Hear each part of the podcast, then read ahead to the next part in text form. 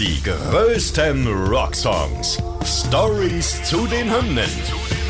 Ihr hört einen Original-Podcast von Radio Bob, Deutschlands Rockradio.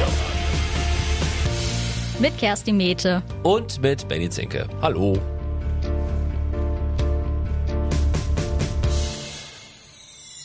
Heute The Middle von Jimmy Eat World.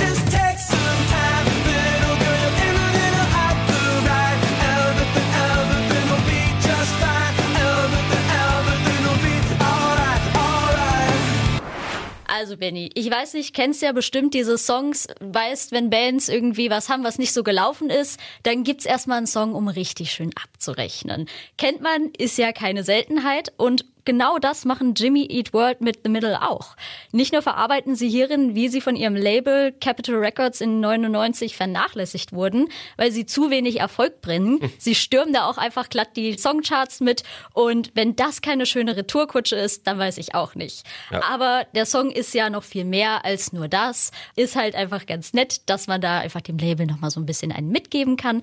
Aber wir wollen uns ja natürlich heute einmal die gesamte Story anschauen. Genau, also es ist eine Abrechnung, das können wir schon mal sagen, eine Genugtuung wahrscheinlich auch, aber auch ein großartiger Erfolg, ein großartiger Song. Wir haben uns ja irgendwie nur Songs ausgesucht, wir zwei, die so um die Jahrtausendwende spielen. Ja, die besten Songs ja, halt, was soll ich sagen? Genau, zweitausendeins ist er veröffentlicht worden auf dem Album Bleed American, aber bevor wir da zu den Details kommen, hast du recht, schauen wir uns erstmal an, wie ging es denn eigentlich mit der Band los? dreiundneunzig haben sie sich gegründet, Jimmy Eat World in Mesa, in Arizona, in der Konstellation um Jim Adkins an der Leadgitarre und am Gesang, Tom Linden an der Rhythmusgitarre, Rick Berg am Bass und Zack Lind an den Drums. Und ja, die Truppe findet sich schnell zusammen und auch der Bandname ist eigentlich direkt da. Inspiriert ist der nämlich von Ed und Jimmy, den zwei jüngeren Brüdern von Tom Linden, und wie es unter Geschwistern üblich ist, gibt's bei den beiden nämlich öfter mal Streit, und da Ed seinem großen und kräftigeren Bruder Jimmy regelmäßig unterlegen ist, malt der nach einem Streit ein Bild und auf dem isst Jimmy die Erde auf. Betitelt hat er das Bild dann mit Jimmy Eat World. Genau, weil er war zu dem Zeitpunkt noch kleiner, also Grammatik war da noch so eine Sache, aber Tom fand die Zeichnung eben so lustig und auch eben exakt mit diesem grammatikalischen Fehler, ja, dass er das erstmal seiner Band vorgestellt hat und die anderen Jungs fand, sind so begeistert davon, dass sie sagen, okay, perfekt, nehmen wir, das ist unser Bandname. Ja, und als sie dann ihre musikalische Karriere starten, sind ihre Vorbilder Bands wie Def Leppard oder auch Velvet Underground, also damals eher noch ein bisschen punkiger unterwegs, ja, und sie planen eben genau einen etwas punkigeren Sound, spielen einige kleine Shows in Phoenix. Und in den folgenden zwei Jahren merken sie aber, okay, Punk ist cool, wir wollen aber vielleicht eher doch Richtung Punk-Pop beziehungsweise ins Emo-Genre reingehen, mhm, und entwickeln sich dann nach und nach mehr in diese Richtung. Genau, und über diesen Wechsel hinweg bauen sie dann eine solide Fanbase auf und in neunzehnhundertfünfundneunzig wird dann eben Capitol Records auf die Truppe aufmerksam. Und ja, das ist, sie werden auf sie aufmerksam, ja, sie nehmen sie erstmal auf, aber die Liebe zwischen Label und der Band ist relativ kurz. Es, ist, es werden immer wieder Release verzögert oder Material wird einfach gar nicht veröffentlicht. Mhm. Und äh, ja, die Band hat dann irgendwann genug und geht in neunzehnhundertneunundneunzig separate Wege und das Label lässt sie auch gerne gehen. Also da sind sich beide Seiten einig. Wir brauchen uns nicht mehr. War aber ein bisschen blöd vom Label, denn kurz danach hauen Jimmy Eat World eben ihren größten Hit raus und das in Eigenproduktion dann. Ja, da sind wir an dem Punkt Genugtuung und man muss ja auch sagen, wir hatten das ja vor ein paar Wochen, da haben wir zusammen über Blink gesprochen, da waren wir auch um diese Zeit unterwegs. War natürlich auch viel Konkurrenzsituation damals. Die Labels konnten sich auch sicher sein, naja, ihr wollt Punk-Pop machen, den macht ja gerade in Amerika irgendwie jeder, ne? Blink, Sum einundvierzig und so sind ja damals wie Pilze aus dem Boden gekommen und dann war vielleicht da auch so ein bisschen so ein Abnutzungskampf, ne? Ja, ob die wirklich so gut sind und ihr müsst mal nach unserer Pfeife tanzen und dann hat die Band aber zum Glück ihren eigenen Kopf bewiesen und ähm, hat's dann durchgezogen und nach einer eigenfinanzierten Tour durch Europa, da kratzen die Jungs dann das Geld zusammen, was sie haben. Sie veröffentlichen nochmal unter einem unabhängigen Label ihre bisherigen Singles, gehen aber parallel allen noch kleineren Jobs nach und holen sich Mark Trombino mit an Bord.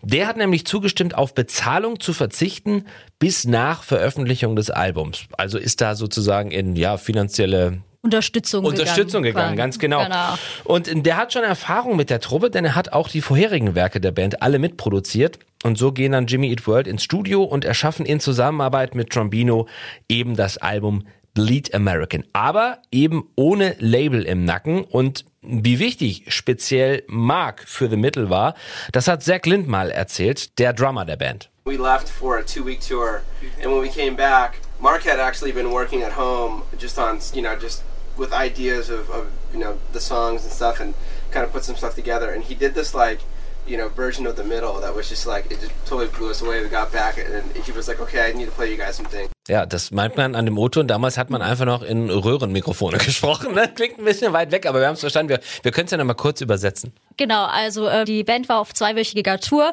und sie sind wiedergekommen und Mark hat dann eben in der Zwischenzeit The Middle so weit produziert, dass die Band gesagt hat, okay, wow, damit wollen wir weiterarbeiten. Lustigerweise war das erst noch so im achtziger-Jahres-Stil, also eher so ein bisschen, ja, äh, blumiger, poppiger, sag ich mal. Mhm. Aber sie haben es dann eben ins Rockige reingezogen, mit der Hilfe eben von Mark. Und dann mit dem fertigen Werk in Händen schaffen sie es dann auch, ein neues Label zu finden. Und das ist dann kein geringeres als Dreamworks.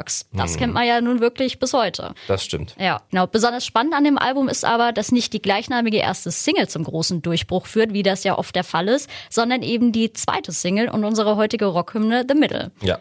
Die landet dann binnen kürzester Zeit auf Platz fünf der Billboard Hot hundert Charts und natürlich auch auf M T V, das haben wir ja schon oft gesprochen, ne? Das Video braucht es zu, zur damaligen Zeit und ist rauf und runter gelaufen. Der Hype ist also jetzt völlig da und das Album erhält dann sogar Platin-Status. So, bevor wir jetzt ans Eingemachte gehen mit dem Song, müssen wir aber, Kerstin, noch kurz über den Namen vom Album sprechen. Wer das nämlich nicht von Anbeginn an kennt, wird sich jetzt vielleicht fragen, warum denn eigentlich Bleed American? Genau, weil heißt das Album nicht eigentlich einfach nur Jimmy Eat World? Ja. So findet man es zumindest heute in den Läden. Genau. Und ja, ist auf gewisse Weise beides richtig. Das Album heißt heute Jimmy Eat World, aber zu Release war das anders. Haben wir ja eben schon gesagt. Es kam heraus unter dem Namen Bleed America. Aber im selben Jahr kam es dann aber eben zu nine eleven, weshalb die Band den Namen unsensibel fand und sie entschließen sich gemeinschaftlich, das Ganze dann umzubenennen, analog zu ihrem Bandnamen. Genau, nur einen Monat danach. Ne? Also wir hatten den elften September zweitausendeins und im Oktober zweitausendeins kam, kam die Platte auf den Markt. Ne? Ja, mhm. genau. Witzigerweise ist das dann aber tatsächlich schon die dritte Veröffentlichung von der Band unter dem Titel Jimmy Eat World. Zuvor gab es nämlich in neunzehnhundertachtundneunzig eine E P mit dem Namen und wir haben ja vorhin erzählt, sie haben unter einem unabhängigen Label nochmal die Singles rausgehauen. Auch da gab es nochmal Jimmy Eat World. Also jetzt haben wir das dritte Mal Jimmy Eat World auf dem Markt. Diesmal aber eben mit The Middle und auch der Titeltrack, damals ja auch Bleed American, wird umgenannt, um eben auf diese Events einzugehen. Heißt dann Salt, Sweat and Sugar. Ist auch heute überall unter dem Titel zu finden. Und genau, jetzt, wo wir da ein bisschen über das Album und den Hintergrund gesprochen haben, wollen wir doch mal in den Song vielleicht ein bisschen reingehen. Würde ich auch sagen. Inhaltlich haben wir gesagt, dass Jimmy Eat World ihrem alten Plattenlabel ja deutlich den Mittelfinger zeigen wollen. Das kann man ganz offensichtlich auch erkennen an Lyrics wie Don't You Worry About They Tell Themselves und It Just Takes Some Time. Das kann man da gut ablesen, denn sie haben recht. Manchmal braucht Gutes eben eine ganze Weile und man sollte sich deshalb nicht unter Druck setzen lassen oder sich weniger wert fühlen. Und diese Zeilen, die lösen aber nicht nur einiges beim ehemaligen Label aus, eben auch die Jugend ist hin und weg. Wir haben ja auch schon häufiger in diesem Podcast hier besprochen, den Nerv der Zeit treffen ist ja ganz wichtig. Ne? Bei Linkin Park war das ja auch so, die, die Emo-Zeit, die danach kam. Eine ganze Generation hat sich plötzlich verstanden gefühlt und konnte Wut und Traurigkeit und Emotionen über Songs rauslassen. Die Jugend, wie gesagt, war total begeistert. Der Song fällt mitten in die Zeit, in die Blütezeit dieser Emo-Zeit und dass sich in diesen Zeilen Teenager wiederfinden, die unter Mobbing oder einfach dem Teenager-Dasein leiden, das ist leicht nachvollziehbar. Es finden sich aber auch Zeilen im Song, die womöglich nicht nur an die Fans und das Label gerichtet sind, sondern auch an die Band selbst, ne? Ja, genau. Also wir haben ja gehört, der Weg dahin war nicht so leicht und dann eben die Zeilen wie Don't worry about what the bitter hearts are gonna say. Also mach dir keine Sorgen, was die verbitterten Herzen sagen werden. Das sind so Sachen, wo sich die Band selber ein bisschen Mut zuredet. Ist aber eben auch ein kleiner Seitenhieb an die äh, ehemalige Fanbase. Wir haben ja gesagt, sie haben sich vom Punk wegentwickelt.